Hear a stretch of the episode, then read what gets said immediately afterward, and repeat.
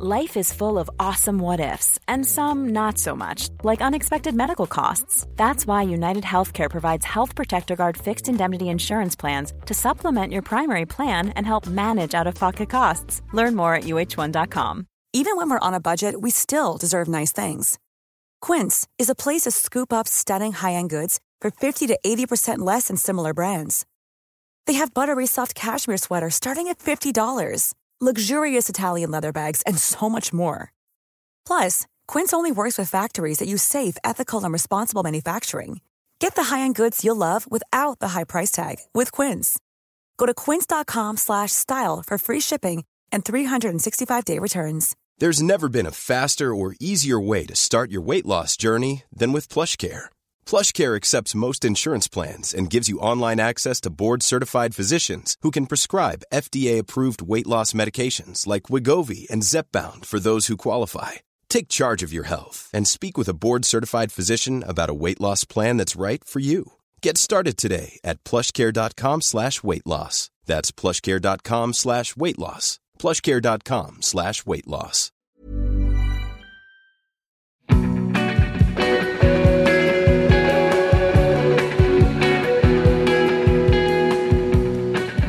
How are you doing your other podcast at the moment? Are you doing it remotely, or are you still kind of going in?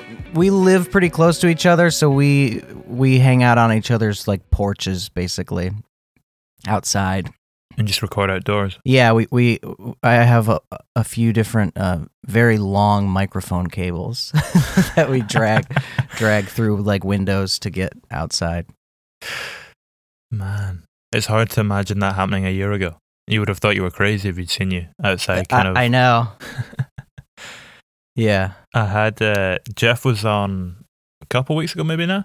But yeah, it was good. Nice guy. He's great. I just saw him yesterday. Do you still leave a photo at his every time you go round to his house? No, but once the pandemic is over, I'll start kicking that up again. He lives in LA now, close to me, and I think he's like.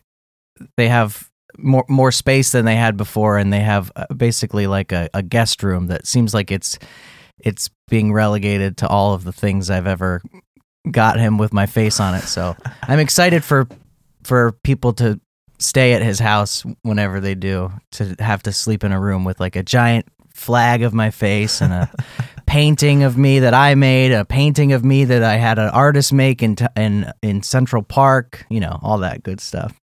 Do you do a lot of self-portraits? You do paint quite frequently, right? Yeah, the past like 2 years I started getting into painting, I guess, yeah.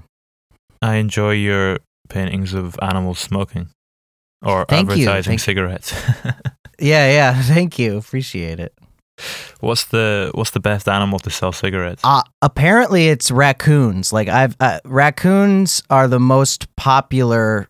Like if I post a raccoon smoking a cigarette, it sells faster than any other animal.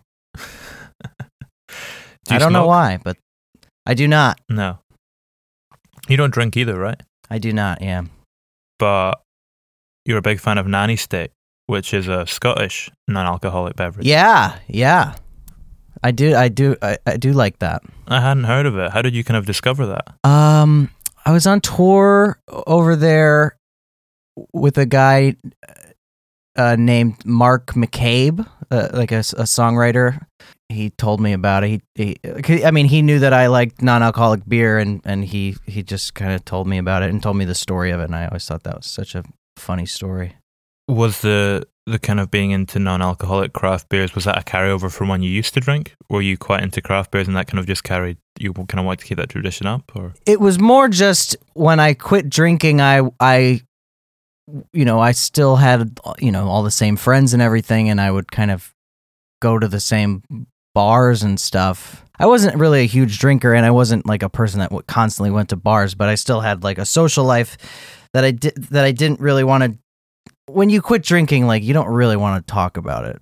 So I would, if I was at a bar, I would just get a non-alcoholic beer and scratch off the label and just kind of carry on. So nobody would kind of talk to me about it. And then that kind of carried into just trying out all sorts of different non-alcoholic beers. And you know, I'd say for the first like 2 years of not drinking, I was into that. And then I kind of just was like, I still like will enjoy a non-alcoholic beer now and then, but I'm not that obsessed with it anymore. Are you more of a soft drinks guy or a tea guy? I drink a lot of iced tea. I feel like that's like a very American thing, but I drink a lot of iced tea. Is that more of an LA thing or a Florida thing? Or where does that kind of come from culturally in the States? I don't know.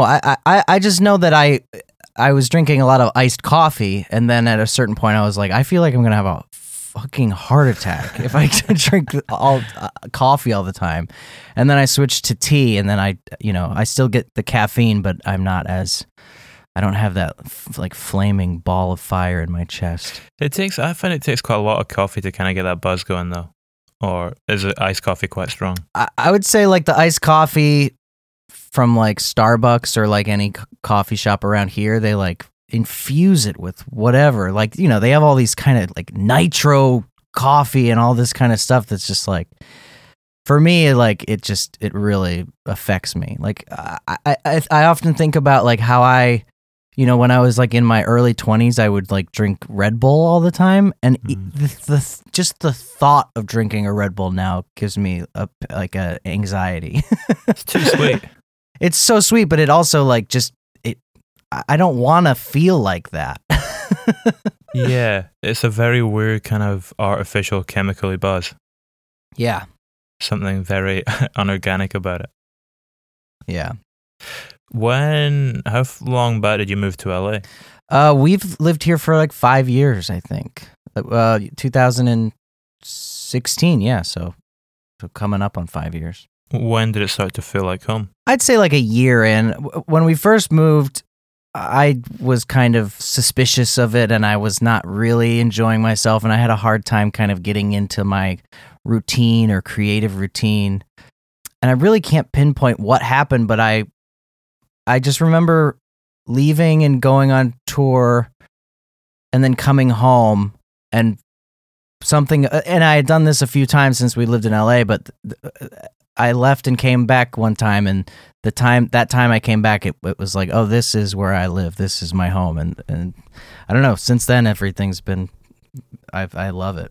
Was the songwriting during that kind of year-long transitional period when you were kind of maybe sometimes struggling to get into that creative routine? Was it quite different to the stuff that you write when you're in a period of kind of steadiness? That's a good question. It's hard to say. I think it was I was just less productive, essentially. So there was just less songs because, you know, I was still getting used to the space, and we were in a different situation than I was used to. Like when we first moved here, we lived in a studio apartment, which was just basically one room. So it was my wife and I, and she was going to work every day, but still like, it was hard to separate, you know, when you live in one room, and it's like, it's hard to, I don't know. It was hard for me to separate, like, you know, time to work, time to relax, time to, you know, do whatever. Is that kind of what Domain Lapse was touching upon? You know, where you're saying there that she would go to work and you would kind of be stuck in the apartment and kind of be a little bit chittery and unable to get into a flow state. A little bit. I mean, I wrote that song once we had moved to where we live now, which is kind of just like a house where we have, you know, space, and I have my little studio and everything. That song kind of came from my wife's father passed away 2 years ago at this point. And, you know, she had been working at the same job that was a good job that, you know, definitely paid the bills for her and, you know, was very steady, but she was just really unhappy. And once her dad died, I think it kind of put into perspective like how she just didn't want to be doing something that she didn't want to do anymore, you know? That song is kind of about the conversations her and I would have leading up to that. I think that's where that song really comes from. And of course, then there's my own self-reflection within that, and thinking of my place in her life and what it means to be a partner.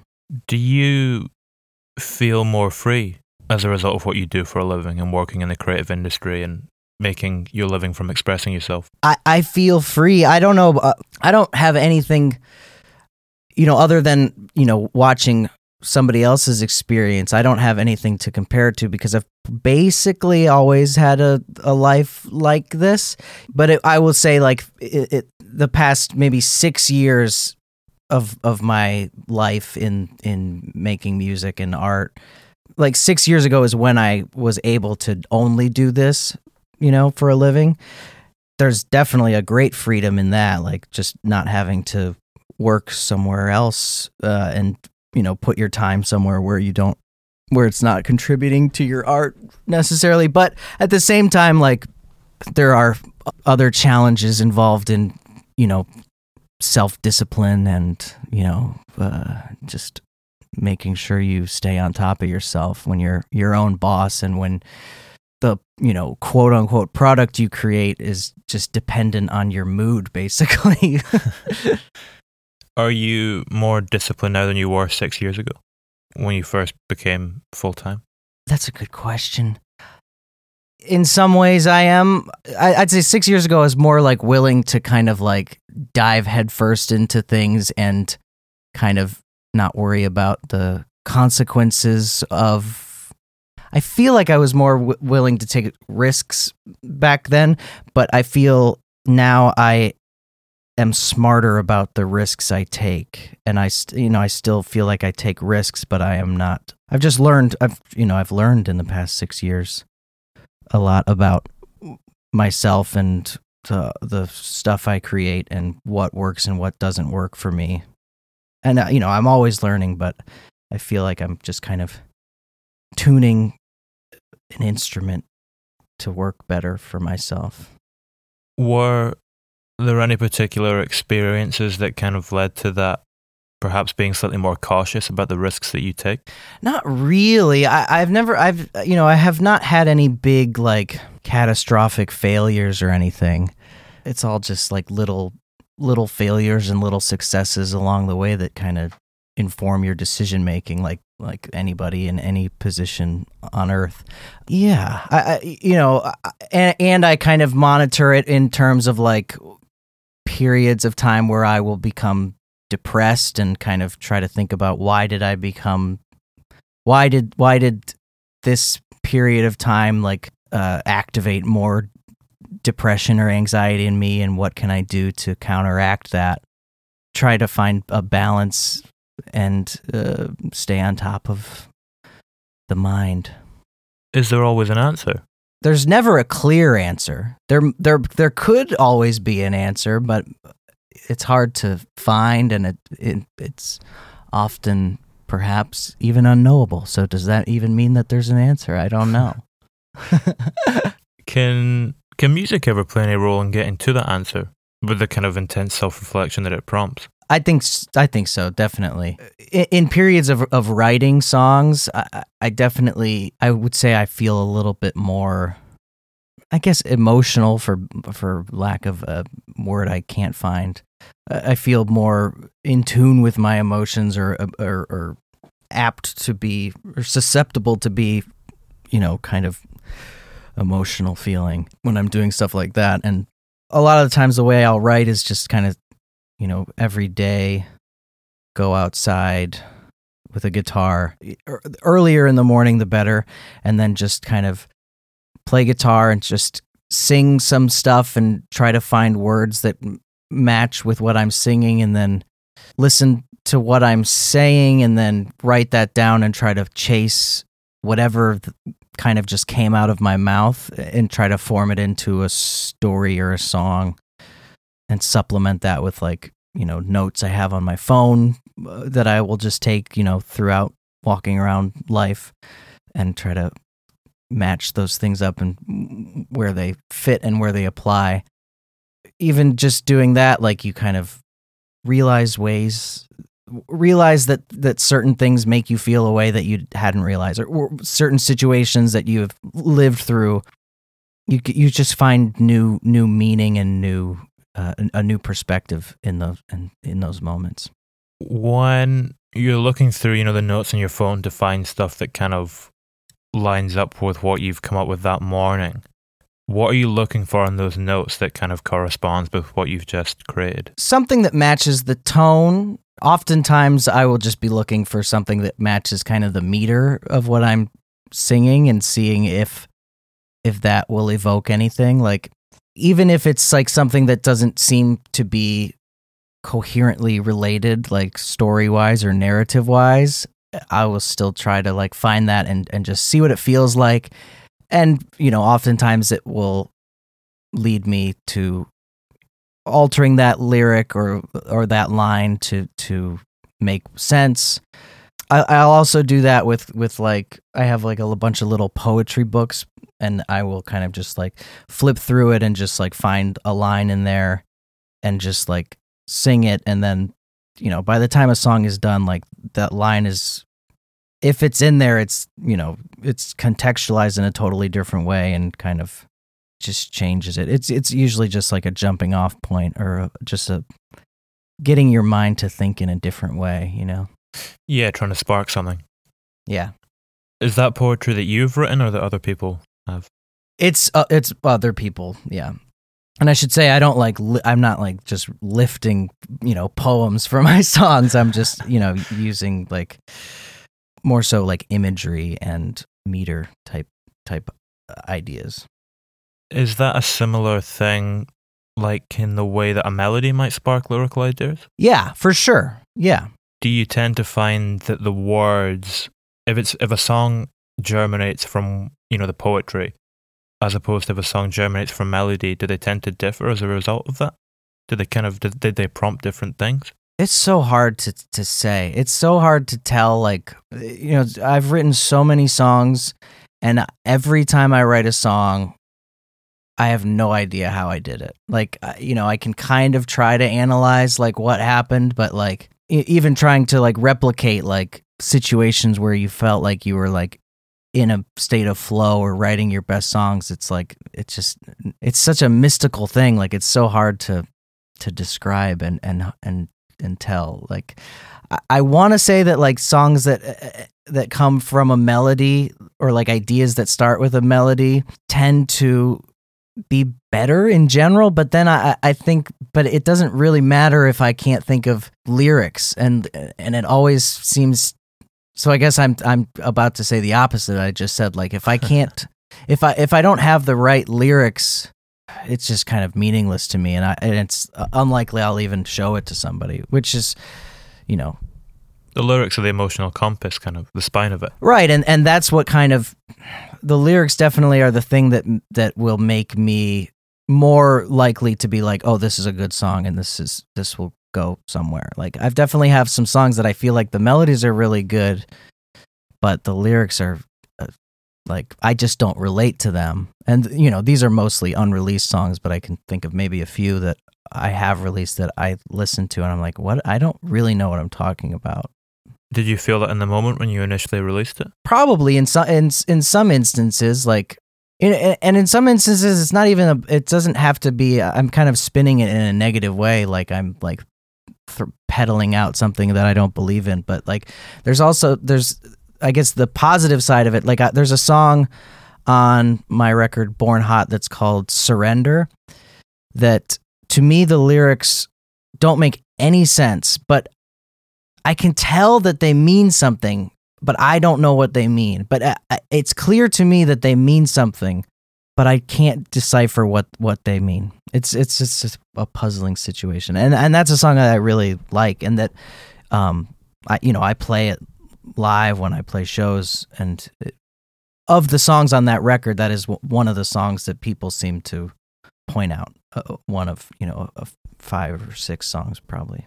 I wonder if it'll come to mean something to you again in the future. Like, if it meant something when you wrote it, maybe you'll go through a period when you don't quite resonate it, but in 2 years or so, something might happen, and suddenly totally. It'll come, yeah. Totally, yeah. Yeah. Yeah, that's why when I'm writing, I really try not to edit myself in the moment, because I have such a intense amount of self-doubt when I'm writing, and I spend a lot of time going, I'm going to start writing songs again. I'm going to write a song every day starting, this day. And I will kind of say that for like 3 months before I'm able to actually start, because I'm just so terrified of writing songs. And it's such a huge mental undertaking for me, because it's something that I care so much about. And my identity is so tied to that. If I'm bad at it, then it's in some ways like debilitating. Like it can send me into very, very deep depression. Like, especially like at the times where I start writing blocks of time, like for instance, say like in February, I'm going to write a song every day. Like for the first 2 weeks of February, I'm going to be a wreck, because I'm just going to be working through shitty songs. And as somebody who is a songwriter and identifies like mostly as a songwriter, writing shitty songs for 2 weeks, it just kind of makes you feel like shit. But I've also found that it is necessary to get to the good songs. Is part of that a result of putting yourself in such a deep kind of emotional space that good stuff then comes out? Because I imagine you're in quite a different headspace 2 weeks into that than you are compared to, day one. That's very possible. Yeah, I never really thought of it like that, like thinking of it in terms of I am, making myself more vulnerable by exploring my own feelings in general. I guess that probably exacerbates like the anxiety and depression, if anything, that kind of culminates around those first like chunk of time writing songs. Do you feel more self-doubt after those 2 weeks than you do at the start? Generally, no. I would say around 2 or 3 weeks, there's like a breakthrough where I start to recognize patterns in what I've been writing and can kind of start honing in on a general idea or a general direction that the songs feel like they're heading, or the good ones are heading, and what I want to focus on more. And that is generally when I will start actually kind of getting excited about writing and start to feel a little more creative and more playful with the process. The process takes on like a slightly different energy at that point. Yeah, that it definitely takes, anywhere between 2 weeks and a month to just get to the point where it feels good. Is it easier to write songs deeper into the process then? Once it's kind of started to take shape in that way and you can pick the threads out and see where it's going? Oh yeah. The best inspiration, I think somebody else has said this, but the best inspiration for songwriting is songwriting. Like it just, it feels like momentum. Like when you write a song, even if it's bad, and even in those times of that self-doubt and everything, like the first 2 weeks or whatever, like just writing a song, like it feels motivating, and it for me it like motivates me to write another song, because there's kind of like an exhilaration behind like just being like, oh, I did it. I wrote a song. Like it's not great, but I did it. And hearing how that song sounds, I know I can do better, or I know I can do different, and I will write another song. How long can you go without writing? I wish I couldn't go very long, but I tend to, I would say probably like 4 or 5 months time will pass sometimes where I won't write a song. I would love to be the type of person that would continue to write kind of all the time, or have or consistency and just like writing a song every week or something like that, but I tend to get, like when you make a record, you kind of get sucked up into like, after you make the record, then now you're making the artwork, and now you're working on the marketing plans and all that kind of stuff, and I put a lot of my creative energy into those kind of things as well.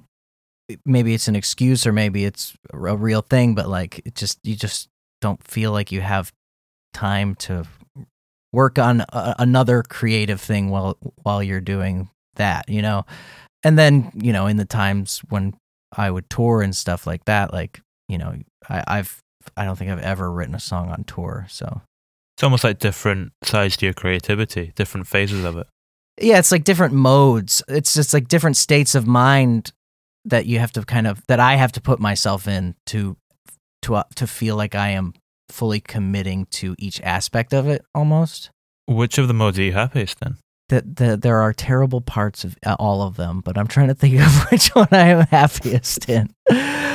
I guess I am happiest when I am on tour and when I am performing. I feel the least amount of anxiety when I am on tour and when I am like performing live. I feel the most amount of anxiety when I am writing music. The feeling and the level of gratification and like satisfaction I get from kind of writing a song that I like is incomparable. Like, there's nothing better than that. Can you recall the first time you wrote a song that you were genuinely happy with? Yeah, it was, you know, it was very, very long time ago. You know, I don't remember much about the song, but I just remember feeling like I made a thing that sounded like the things I liked, you know, and that was just such an exciting feeling. Is that feeling different then compared to, you know, say for the last record, the first time you write a song during the process of that you're happy with? I would say essentially there's nothing different. I think there's more tied into it because there's always a nagging feeling in the back of my head that like I'm going to fail and not be able to, you know, deliver on the promise of my identity, essentially. I would say it's essentially the same, except now that when I write a song I like, there is a level of relief that was not there when I started. What was the first song during the process for this new record that you were happy with? I think it was the last song on the record, Credits. Interesting. Yeah, which is definitely, it's actually kind of a totally different vibe than the rest of the record. I just remember thinking like, oh, that's a very cool vibe. In some ways, you know, to me, I think it kind of informed the songs, but, it, you know, maybe not so much sonically, but like lyrically it did. The songs Too Dark and Florowit de Maga or whatever. I don't even know how to pronounce my own song. Those, I remember those were both really early on songs as well. Kind of some of the ones towards the tail end of the record. They're all in the second half, aren't they? Yeah. I don't know why that is. That's interesting. When it comes to sequencing a record, I am so emotionally burned out that I have Jeff sequence my record for me. I make him choose the track order. He's done that. I think he did that. Yeah, he did that for Can't Die and Born Hot. When you get the perspective, you know, a few months down the line when you're a little bit less burned out, do you tend to always agree spot on and think, yeah, that was the right move? Or do you sometimes think, maybe I'd just switch these ones around a little bit? No, I always just agree. Like, I never really even... in the moment when I will like see the first time he like sends it over to me and like, and he, every time he does it, he never expects me to actually do exactly what he says, but I don't even think about it. I just like see it and I go, I like look at it and I'll be like surprised at some things, but there's never been anything where I'm like, what? And then, you know, I mean, and that's why I have him do it because, you know, I trust him very, very much creatively. I mean, Credits is a pretty natural closer on that one. It feels for like, sure, yeah. It's an interesting one though, because although it has this kind of emotional heft and dramatic edge to it, it's not really like a massive climax. It's quite subdued, but it still carries that weight to it. Yeah, that's really interesting to me. Like that, I mean, not my song, but that idea is really interesting to me. There's a Nick Cave record, Push the Sky Away, that the whole record is really subdued, but really emotionally heavy and very epic feeling. But it kind of stays at a pretty subdued level for the most part, most of the time. And I just thought that was such an interesting style, because, you know, coming from the world I come from and like playing in bands and stuff, like if you want to make an epic statement, you're fucking rocking out, you know? And I was just thinking about that concept and how to, you know, make a big epic statement, or not big, but an emotionally, yeah, I guess a big emotional statement without having explosions. Yeah, it's a summation of it's interesting though that was written first, because it feels like a summation of all the kind of themes and ideas that came before it on the record, especially at the emotional palette of it. Yeah, no, for sure. I mean, definitely there's like in the song there is kind of a callback to the first song, and that came later. That kind of was interpreted later.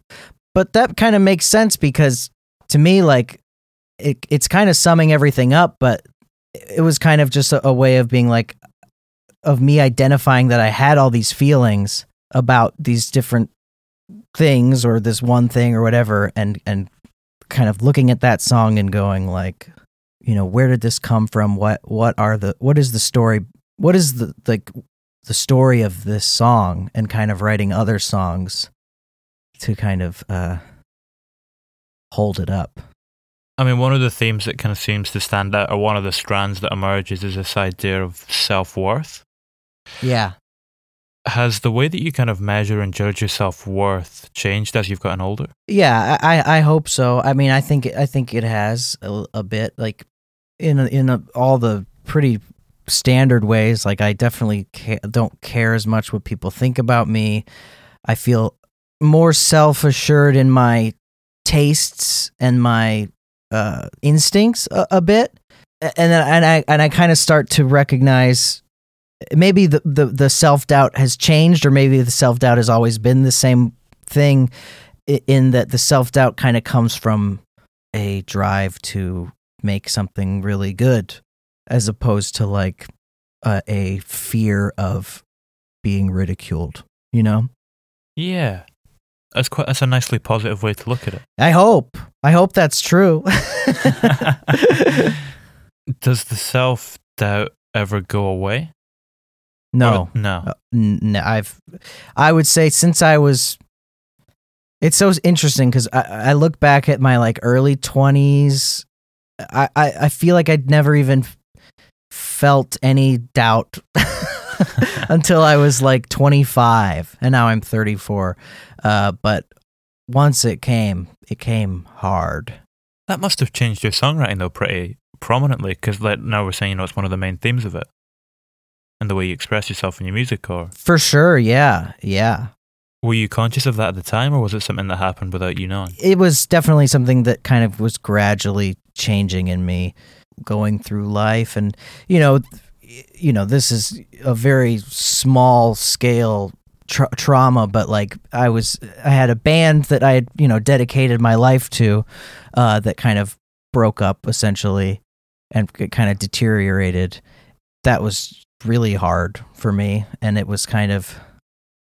It started to change the way I thought of myself and the way I would write, and it took me to like a very deep self-reflective period of time that I think has kind of stuck with me, for better and for worse. Is that the event in your life that has kind of shaped you the most as who you are today? I would say essentially, yeah, like Just the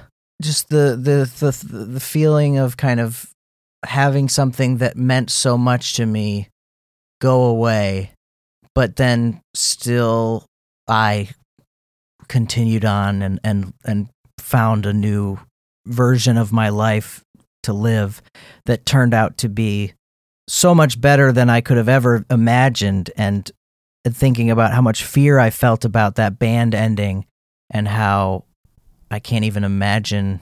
I was just so grateful that it did, you know?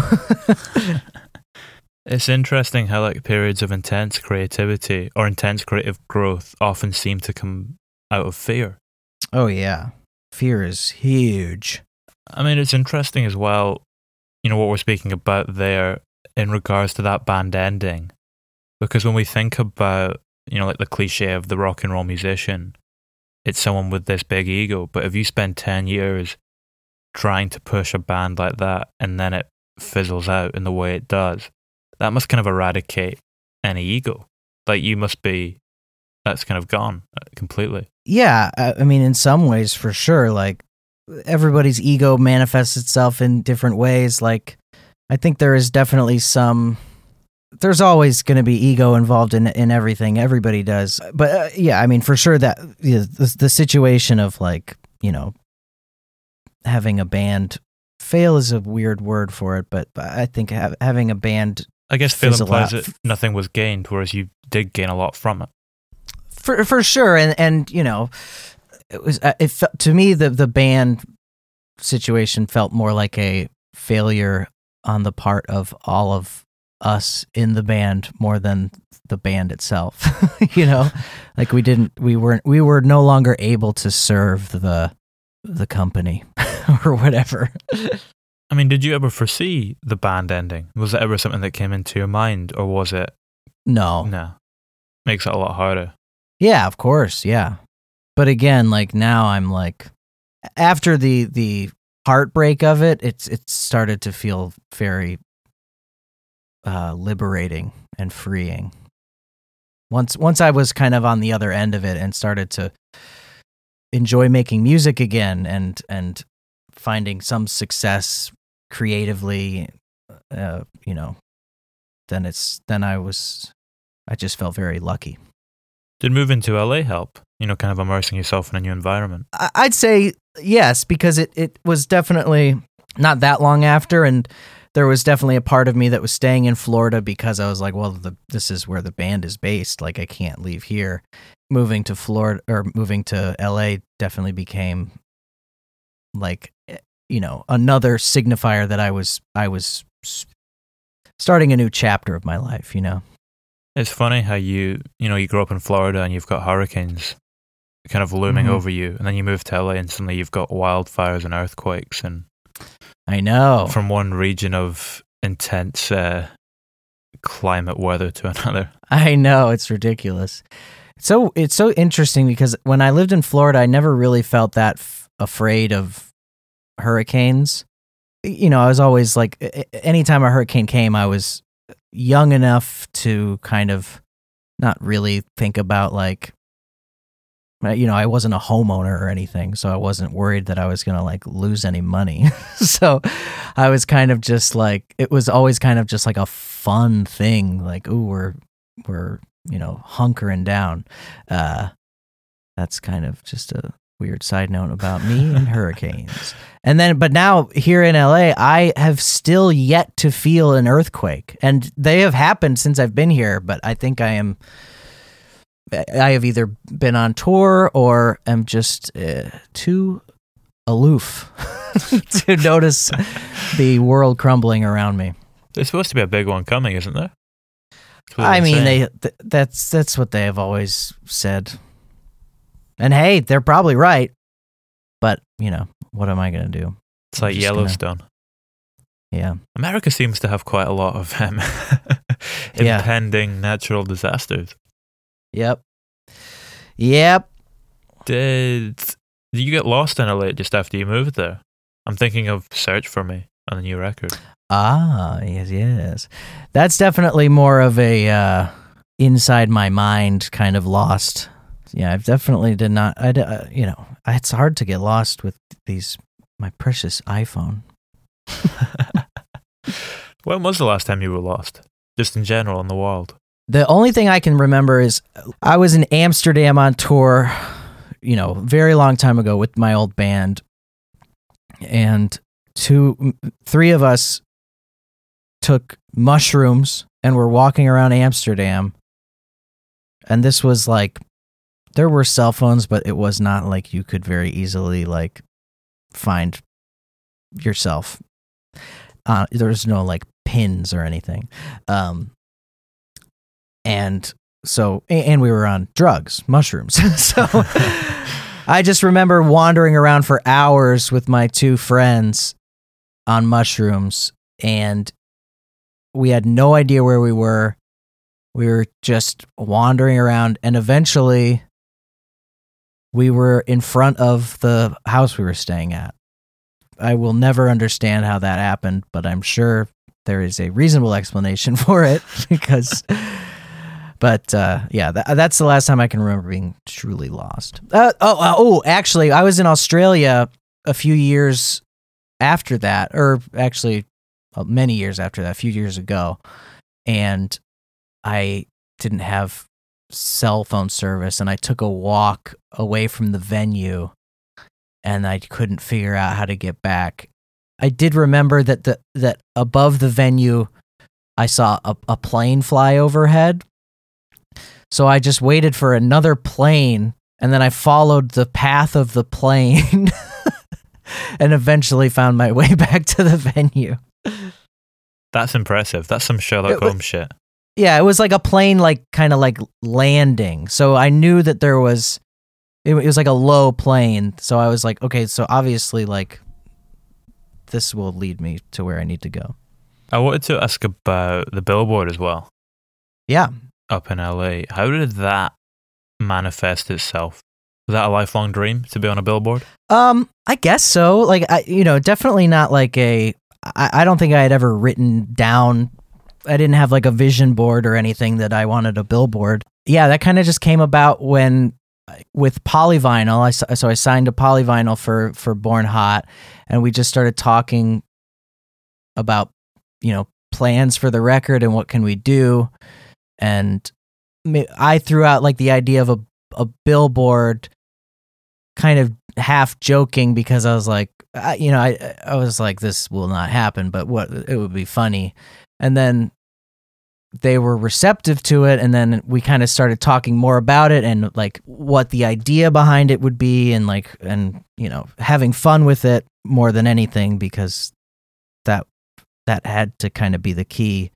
And then, like, once it started to really, like, kick into gear, and I was like, oh, this is actually maybe going to happen, I started kind of getting scared. And I was, like, kind of being like, oh, we don't have to do this. Like, this is kind of, like, it's so funny, like, when I'm faced with these moments of, like, maybe just a little bit more exposure than I am used to, I start to kind of walk it back. But I'm glad that they convinced me to, like, go through with it. Does that ever happen with albums as well, or music, when you kind of finish something and it's ready to go out, and then you start to, the self-doubt starts to creep in a little bit? Yeah, oh, for sure. Like, you have these, kind of, sometimes I'll have, like, these ideas that, to me might feel like big swings, or like, kind of more ambitious than, consider myself to be or view myself as, and then I will start to think, like, oh, no, like... is this going to work? Like, how's this going to come across? Like, am I going to undo something about what I've created in the past? All these kind of like huge, like fears that like don't even register as a blip on other people's radars, Does that, at what point does that leave you during the process of the record coming out and stuff? I would say it yeah, once the record is out and either people say they like it or nobody even like kind of mentions the thing I'm afraid of, or like, the fear doesn't manifest, and it's kind of proven to be like something I had created. Do you have any kind of means of creation or expression in an artistic way that are completely free from that? They just feel like a free kind of creative space that you don't have to put pressure on yourself or worry about anything? The art stuff started as that, and then I, turned it into another thing to freak out about. I think I worry that any creative thing I do, I will, it feels ingrained in me somehow that like to seek approval for the thing after I make it from other people, and then that turns into turning it into like a fucking marketplace or something, invariably. The podcast I have with Jeff that is kind of like a extremely bad podcast that like is almost kind of nonsense and like kind of hinges on a central theme, but barely. That is one of the things that like I feel a lot of pride in, because it is just something that we both care about, yet put almost no effort into, and have never tried to make successful in any way. Like we have never monetized it in any way. Never done any of the things that like a good podcast should do, or like a serious podcast should do. And it is like one of those things that is just truly feels like it is just for fun. It's funny how that often happens though with things, you know, when you completely let go and just stop caring, then people resonate with it and it takes on. Yeah, for sure. I mean, that is definitely how, I mean, that's kind of what Antarctica Vespucci is with Jeff too. Like a thing that kind of point of it is just to do it when it feels fun and good, and like have a good time doing it. I mean, you know, Antarctica Vespucci, we have never had a Twitter or a Facebook or anything. Our name is Antarctica Vespucci. Like there's so much going against it. And yet like that band, like we were playing big headline shows way before I was myself, you know, like it definitely resonates with people in a way. And it's so exciting that it does, because it's something that is born purely out of like friendship and love and just fun.